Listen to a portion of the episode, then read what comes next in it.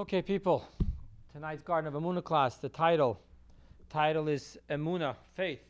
Is it objective or subjective? That's the question.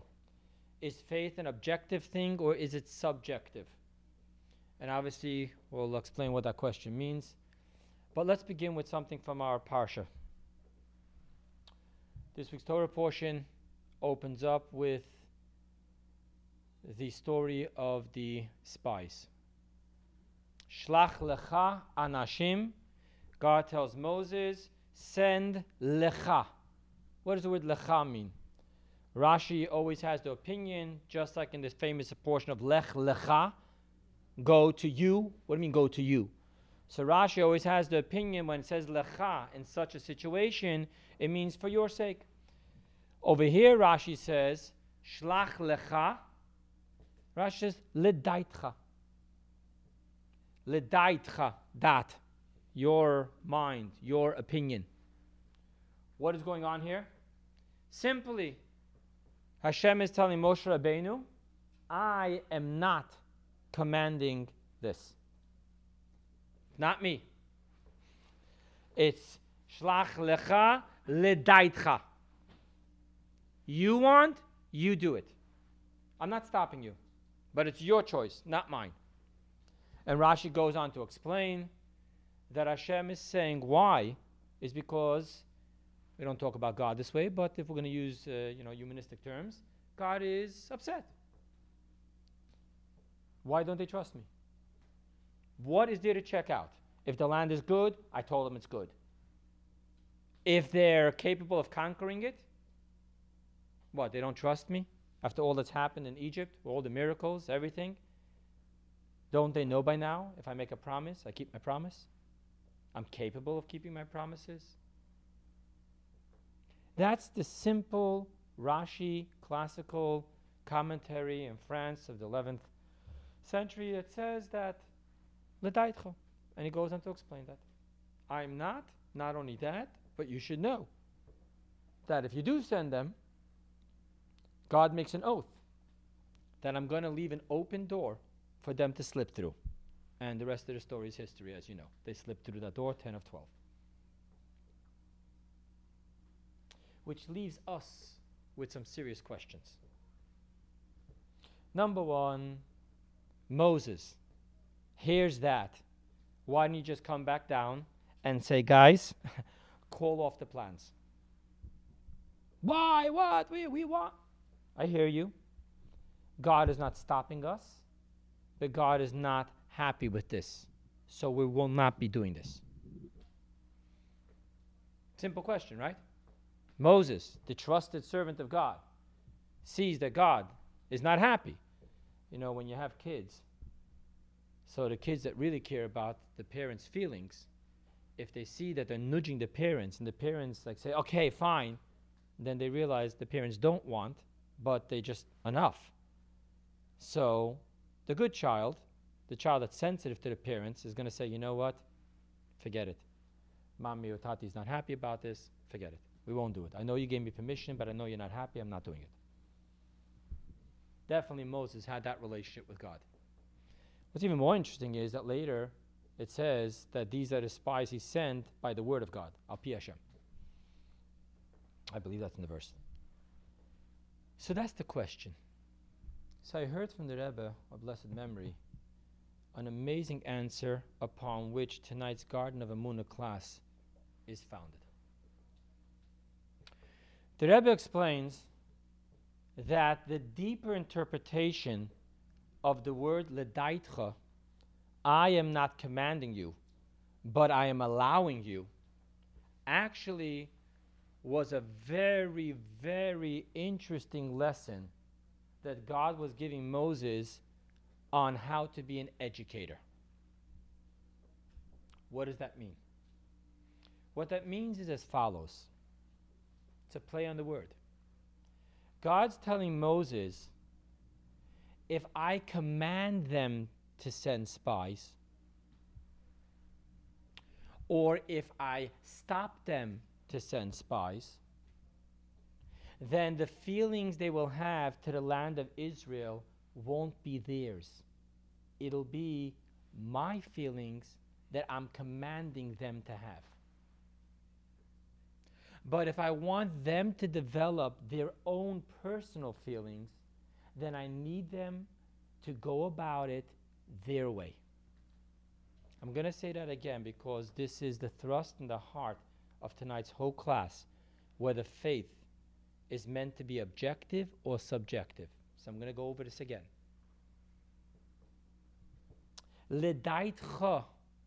It has to be according to their perception. Because if I command them, then it isn't their perception. They're submitting to my perception. So God's saying that I commanded that this is the good land. This is the land of honey and milk. This is what I've promised you milk and honey. This is what I've promised you. And I want you to love the land. Once that becomes a commandment from God, then it's no more our personal feelings. We are submitting our personal feelings for God's feelings. Let's quote the Mishnah in Ethics of Our Fathers, Pirkei Avot make His will your will or nullify your will for His will, that means that either way, it's not my will, it's His will. And I'm subjugating my will for His will. So if God commands us, you must love the land of Israel, then what happens? What happens is it's not my love, it's the love that God commanded me to have. But were God not to command me to have this love, would I have this love? So is it my love or is it a mitzvah love, an objective love that God has commanded and I have no say in the matter? Thus I will drill it into me. I love the land. Do you really love the land? What's the difference? I love the land. God said to love the land. I love the land. Let's end it there. So therefore, God tells Moses if you want to be the right type of teacher and the focus is on the student, then what we need you to do is we need you to back off. We need you to do ledaitcha. We need you to let them work it out their way so it'll be their feelings. And thus, at the end of the story, what ends up happening is that even though it costed 40 years in the desert, nevertheless, that was the price to pay for the daitcha. I want to tell you a story, right? them explain things by stories. There's a story told, the Rebbe of blessed memory actually told the story and explained it. There's a story told of the great Arizal, the holy Rabbi Isaac Luria, that one Erev Shabbat, one Friday, he told his students, he would have the custom as all Kabbalists that would go out into the field and sing the Lecha Dodi, made by Reb Shlomo Alkabetz. They would greet the Shabbat. And where did he live? He lived in Tzfat, as you know, right? The Arizal was in Tzfat. He told his students as follows. He told his students, come, let's go to Yerushalayim and let's accept Shabbat in Yerushalayim. The students, according to halacha, especially a Talmid Chacham, can't disappear from his wife Friday night without her permission. So he goes ahead and they answer, the students, not he, they answer the Arizal, okay, let us get permission from our wives. The Arizal said, forget it, no reason to go. And then the Arizal says as following the Arizal says, if you would have just gone with me with absolute faith in your teacher, and we would have accepted Shabbat in Yerushalayim, we would have brought Mashiach right then and there. And then the Rebbe goes on, that's the story. And then the Rebbe goes on by the Farbrengen to talk about the story. Since Reb Isaac Luria on that Shabbat, there has been so much Jewish bloodshed, so much suffering, so much exile, that Rizal must have known all of this. Imagine how he felt that his students botched it up. We could have saved the day. Could have been all over. Mashiach could have come in the Arizal's times. Done. If they just would have said, teacher knows the halacha, he knows that we're not supposed to leave without permission from our wives. If he asked us, then probably it's okay. So let's just say yes. Where's our amunah in our Rebbe, in our tzaddik? And because they botched that up, Mashiach didn't come that Shabbat. Because Mashiach didn't come that Shabbat and that year when the Arizal lived in Tzfas, before all the suffering of World War One, World War Two, the Holocaust, everything. It all happened. And it could have all been saved. So the Rebbe's question about Farbrengen was, how did that Rizal feel? And listen to the Rebbe's answer. The Rebbe's answer is that Rizal was a true teacher. The true teacher is focused on the student. So the true teacher is focused on, I thought you guys were ready. You're not ready? Okay, tell me where you're up to and let's start there. Let me go over that again. It's not about the teacher's perspective. It's not about shoving the teacher's perspective down the student's tr- throat. It's about hearing the student. It's about understanding the student. Where are you up to? What do you feel about this? Thus, the Arizal wasn't upset because it was never about him. It was about the students. I thought you were ready. You're not ready? Fine. Tell me where you're up to, and that's where I'll start with you. Ledaitcha. What an amazing insight into this week's Torah portion. Not that God didn't want the spies. God's telling Moses, I know this is going to cost us. It's 40 years in the desert, an entire generation changeover. Think about it. If they would have entered in the desert then, Moses would have gone in. If they would have entered into Israel, Moses would have gone in. It was only because of the 40 years, and the 40th year, they're hitting the rock, Moses lost his right to go in. Imagine how much damage was done. But Hashem's telling Moshe Rabbeinu, Are you a teacher? Then back off. Let the students develop. Now let's go back to the title of tonight's class Faith. Objective or subjective?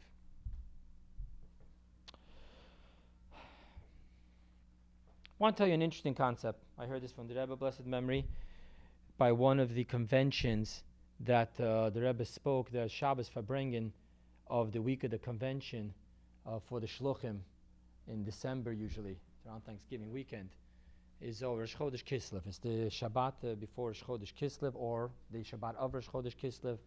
That Shabbat, we always have the convention, all the Shluchim come, and the Rebbe would one of the sichos that if I bring in, or more than one sicha or one talk, would be directed towards the shluchim. This time, the Rebbe spoke about this concept. The Rebbe played on a gematria. The word shliach means emissary. And this is the words the Rebbe said.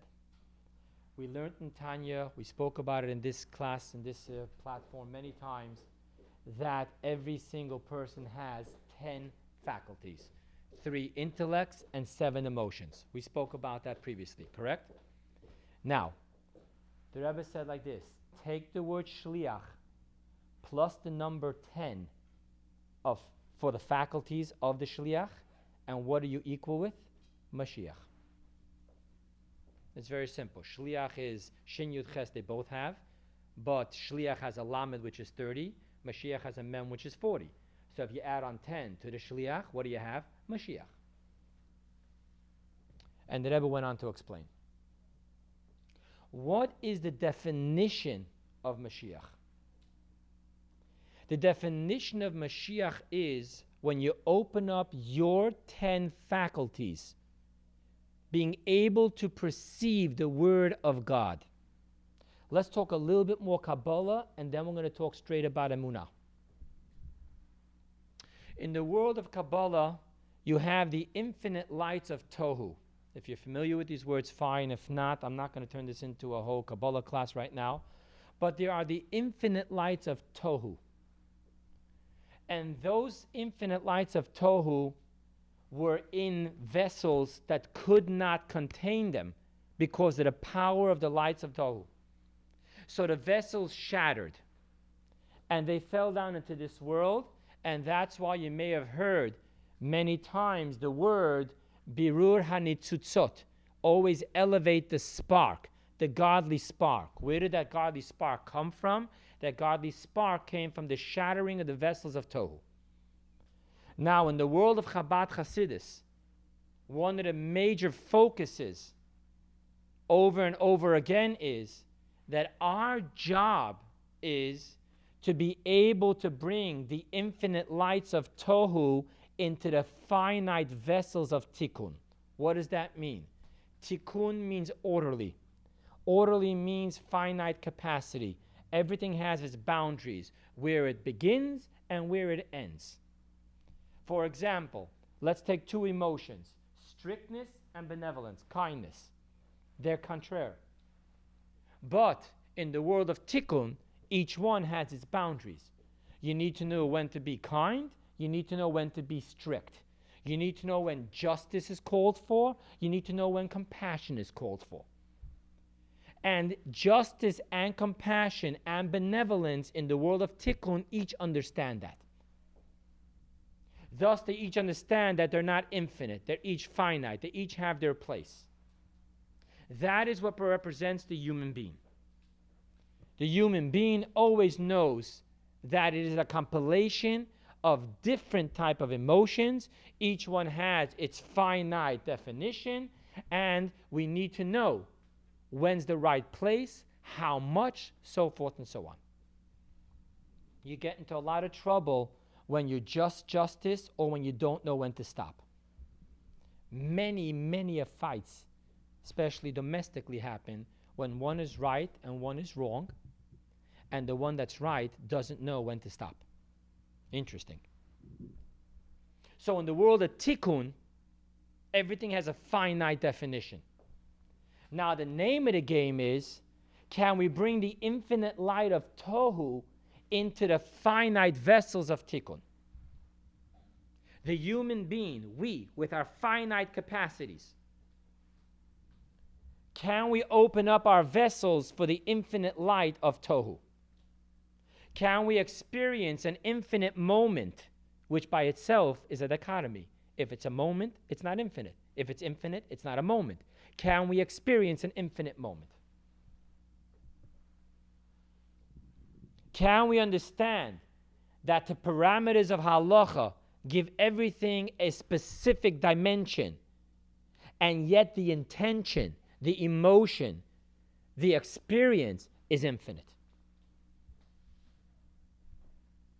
So, davening has a specific time when you start and when you end, what you say and what you don't say. But the relationship, the communication that goes on in those finite pages should be infinite. And this goes on with every single mitzvah. For the women lighting candles, there's a moment when to light the candles, a moment too late, and don't light it because you're actually doing a sin. But that one moment of doing it right in the right way, when you cover your eyes, you make the blessing, that's an infinite moment the lights of Tohu in the world of Tikkun. If we want to go back to words you've heard from me in the past, can we fit the absolute into relativity? Which, by the way, my friends, before we go to faith specifically, that's what we do as Jews all day long. We take the absolute laws of Torah and we fit it into the human life of relativity. We're no more in the desert in an absolute environment of manna, clouds, miracles, no obligations of, of relationships with other countries and all the domestic and all those issues. That was the absolute fitting into the absolute. But then began the time where six days a week you will work and the economy, economy will crash and you'll go through all the bayot, all the problems. And then there's the relationships, and there's this, and there's that. And uh, yeah, we're only human. You're right, we're only human. But can we take the absolute laws of Torah and bring it into the human laws of relativity? Many of you have been hanging around with me lately, heard this. I've been uh, living this life I'm trying to teach my kids to live this life lately. You've heard it from me before. It's called the KISS rule. Keep it simple, sweetie. Relativity, absolute. Where did they meet? In simplicity. As my grandmother would say, Zanish kan ibechuchem, don't be smarter than thou. Just be simple. If this is what you need to do, do it. But when did I do it perfect? Just do it.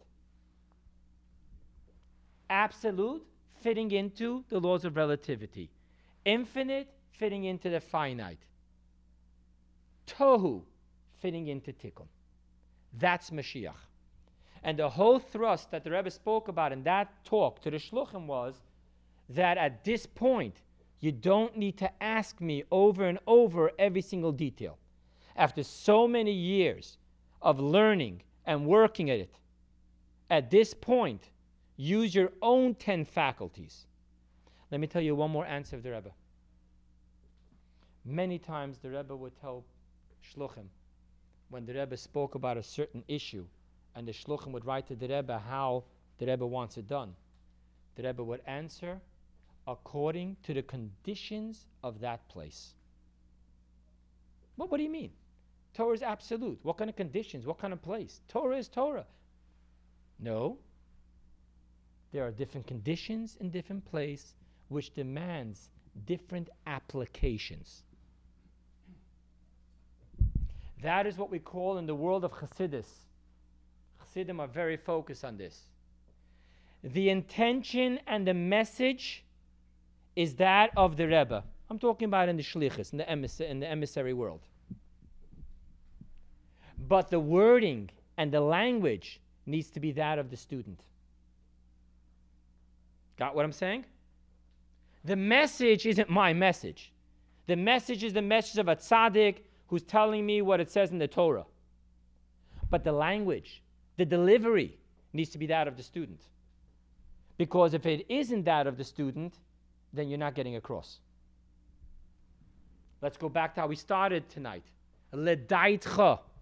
It's about the students. You know, in, uh, in different uh, therapies, a lot of times in relationship issues, they have this whole thing. In the seven habits, they have that, right? One of the seven habits is seek first to understand before being understood. And they have this little Indian stick. And what it is is that there was a certain Indian tribe that whoever held the stick got to talk. Now, before the second person gets to talk, he has to first make sure he understood what was said. You have that in relationships therapies many times, that the rule is that after A talks, B cannot talk until B tells A what A heard what B heard A say. You'll be surprised how often what A said and what B heard isn't the same. You've probably all played as children broken telephone. That is child's play compared to marriage and relationships. That's when we're talking big time broken telephone. What you didn't say, but the way you said it, you said the same thing, but in different words. but you thought and you meant, and you think I'm stupid, I know exactly what you were saying. it's one of the hardest things to tell someone, can you just hear what I'm saying instead of knowing what I'm saying or knowing what I'm thinking or knowing what I'm can I'm just saying what I'm saying? Is that possible? That's what God was telling Moses. It needs to be what the student is hearing. Now let's get to faith. Let's get to Amuna. There is an absolute, objective Emuna. Faith. Boom. Period. It is what it is.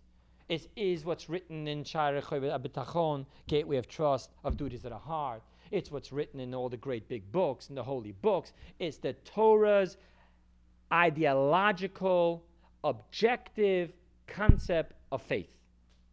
This is what Jews believe. But then there's the what do I believe? You see, there's the shliach. Going back to the talk of the Rebbe, there's the shliach. By definition, shliach in halacha in Jewish law is an extension of the Mishaleach. So if Mr. A tells Mr. B, I want you to go to this Miami Beach, and over there in this and this street and this and this house, there is a Miss C. I want you to give her the ring and make her my wife. And Mr. B goes to Miami Beach and does it. Whose wife is Miss C? Mr. B put on the ring. But he was an emissary for Mr. A. And the law is that Mr. B was not Mr. B. Because when Mr. B took upon himself to be the emissary of Mr. A, Mr. B was an extension of Mr. A's hand. So it was exactly Mr. A's long hand from North Miami reaching into Miami Beach, putting on the finger, the ring. So the word shliach means that you're not you. You give up being you and you're carrying someone else's message. And yet that itself is useless, is what the Rebbe was saying then, if you can't use your own words, if you can't add on your own 10 faculties. Because the lights of Tohu are worthless to us if we can't bring them into the vessels of Tikkun. The Torah that Moses brought down from heaven, that absolute perfect Torah, is useless to us if it cannot fit into our world of relativity. So when we talk about faith, there comes a time where we need to stop with what the teacher is saying and ask ourselves, what are we hearing? What have I absorbed? It's very interesting. I'm going to go back to this week's Torah portion. In this week's Torah portion, there's a verse over there that says, when God says, after they came back and gave the bad report, he says, How long will they anger me? And then God speaks about they have saw, they have seen my signs, they have seen my acts of wonders. Why don't they realize that I am capable of committing, of, of uh, fulfilling my promise? Let's talk about this for a moment. Why is God all of a sudden getting so logical? It's very simple. I said, why don't they believe? It's that simple. If God said something to you, done. We expect you to believe it. It's not like, well, why didn't you realize that you're 21 years old and for the last 21 years he took care of you and he'll take care of you? Wait, but leave alone the logic. It's very simple. God said, we're going into Israel. God said it's a good land. God said victory is ours. End the story. But no, that's not what God's upset about. Let me take you to another verse in the Tuesday portion of today. God tells Moses, Hashem salachti kidvarecha. I have forgiven them as you have spoken, as your words. But God makes an oath. Listen to the oath. It isn't the oath that the people that spoke against my land won't see it. No. It's an oath that those who saw my wonders and spoke against the land will not see this land. Again, why the issue of saw my wonders, didn't see my wonders? What I'd like to suggest over here is that God is teaching us something. If all I was demanding of you was objective faith, then you do have a defense to present to me. Because objective faith in a subjective human being must be abstract. To quote the Talmud, which you've heard from me from this platform many a times before, that the Jewish thief prays to God not to get caught. He prays to God because he absolutely believes in God. He believes that God's in charge of everything, and he's stealing, even though God said, Thou shalt not steal. And if you ask the Jewish thief, it's a Gemara. The Gemara says that. If you ask a Jewish thief, what are you doing? And he has no problem. What do you mean, what am I doing? Of course I pray to God. Don't you pray to God that you should be successful in your business? This is my business. I steal for a living. How can you how can you how can you have a business without praying to God? Oh, God said not to steal. That's a different story. Because faith is abstract, objective faith that is not tested and subjected to subjectivity of the human of relativity is not real. I shouldn't say it's not real. Let's say it remains abstract. It's an ideology. And for most of us, when we talk about abstract ideology, we're talking about what they call in Spanish, ojala. Ojala is a great way to answer someone. Are you going to put on phone every day? Ojala. In Hebrew, they say halavai. In English, they say, see you later. What it simply means is, oh, if only, if only. I didn't ask you for a prayer. I didn't ask you for a benediction. I asked you for a commitment. Oh, Ojalá. May it only be so. What may it only be so? it's amazing. You know, I ask guys, am I going to see you by the minyan? If God wants, God willing. God's willing. How about you for a change? How about you being willing? God willing. God's willing. Why shouldn't God be willing that you should come to shul? But God willing is abstract, it's objective, it's absolute. And it's very difficult to put that together with Avrumi willing. That's already a different story. I've never had anyone answer me that. I never answered that. No, you're going to come tomorrow to learn? Avrumi willing. I never answered that. God willing. Very easy because if I didn't show up, God wasn't willing. I told you I'd only be there if God's willing. You believe, right? If God was willing, I would have been there. That's what happens when you deal with absolute. So, going back to tonight's title, faith, is it objective or subjective? It's got to be subjective. It's got to be me dealing with my own personal issues, with my own personal history with God. I've got to work this out personally with God. I can go to another 100 lectures on faith. I can give another 26 lectures on faith. It's all beautiful. But the minute I stand behind this microphone, I put on the hat of objectivity, absolute, because isn't that my job? I'm not here to tell you what Avrumi has to say. No one's interested in what Avrumi has to say. You're interested in hearing what Avrumi learned in the Torah. I'm not here to start a religion. I'm here to tell you what the Torah says. If I'm here to tell you what the Torah says, what's the difference from his issues? And if I'm having issues, therefore I should what? Shouldn't tell you what the Torah says. Hypocrisy. Now, we'll deal with that at a different time. But the bottom line is the minute I get behind this microphone, I all of a sudden take on the attitude that my job is to speak only the objective truth. The absolute ideology of Torah. That's what you people expect from me. And what I'm suggesting to you now is, and I've always told you this, your class begins when my class ends. Because if I'm expected to speak the objective truth, this class is not your class. But if after this class you take the objective truth that you hear and now you test it and try to bring it into your subjective truth, now we're talking about reality. Now we're talking about real, real faith.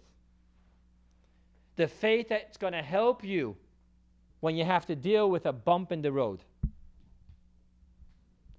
Because objective faith doesn't work. Objective faith is there. Objective faith exists within the heart and soul of every single Jew. The Jew that steals, the Jew that doesn't keep Shabbat, the Jew that does any sin in the world. It's in his heart too, and it's in her heart too. And the reason why it could exist and coexist with certain lifestyles that are not absolute and not Jewish is because the faith is only absolute abstract. It isn't my relative truth. And until I don't become an absolute being of miracles, transcendence, I will not be able to connect on a practical level with absolute faith. But be careful. Be very careful. Because what you might have just heard was, which a lot of people do, a lot of people do that with the Garden of Emunah book, they make up their own faith. They literally make up their own feelings. Because if it has to be personal and I have to internalize it, well, I believe, according to what I read, that if I do this and miraculously, if I really believe, the money's going to appear, it's going to be a miracle and this and that. So be careful. I made it clear before. The message is the Torah's message. The language, the delivery, the absorption is the students. So let me tell you a very interesting thing. I've always told you that your class begins when my class ends. If you people heard what I said to you today, that when I get behind the mic, I turn into Mr. Absolute because my job is to give you the word of Torah, then I hope you understand that my class begins after my class ends.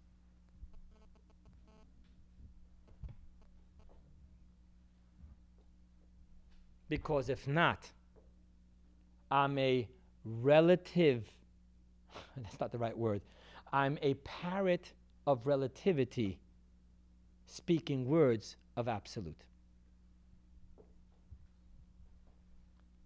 And that leaves all of you with a better chance of really having faith than it leaves me with. So, what I'm talking to you about tonight is that faith must be not objective but subjective. And I'm explaining it again. The message of faith that comes from the Torah is objective, absolute.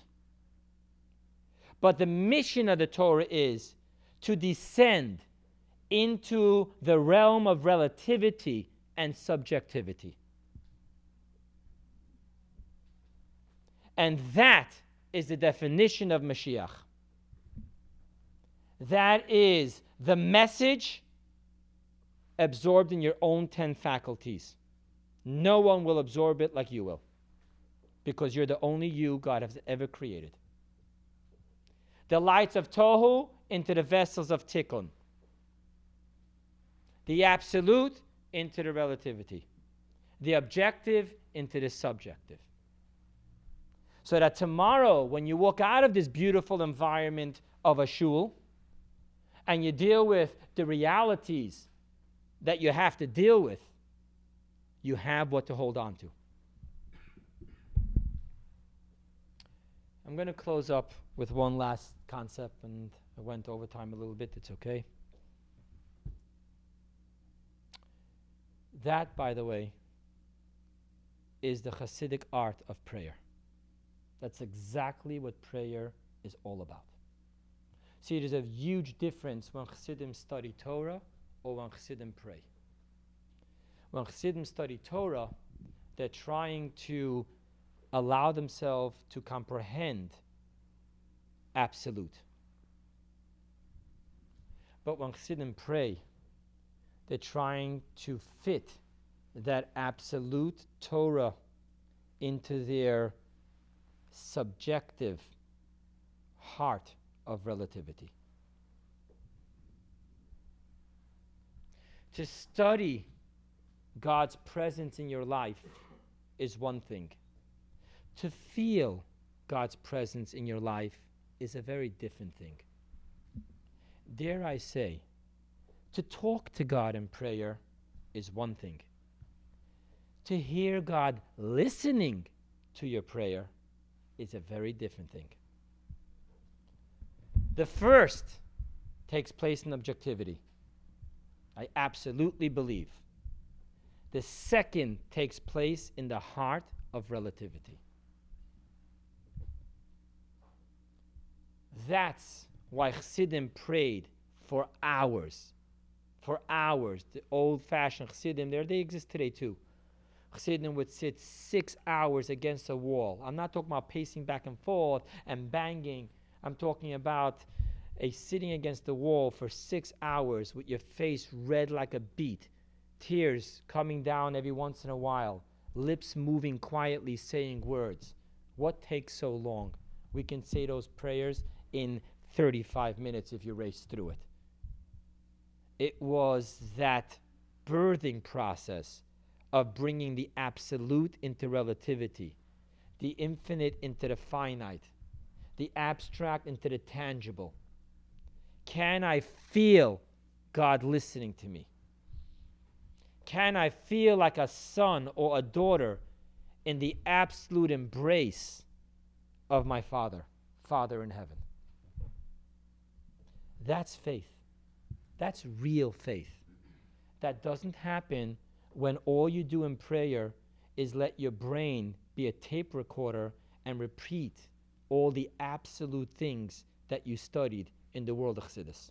It just doesn't work. The heart doesn't know how to deal with that. It's a very, very different concept. I'll give you one more parable that I heard in the name of the Rebbe. What is more perfect, a picture or a painting? Obviously, a picture is more perfect than a painting. Then why does a painting cost so much more money than developing a picture?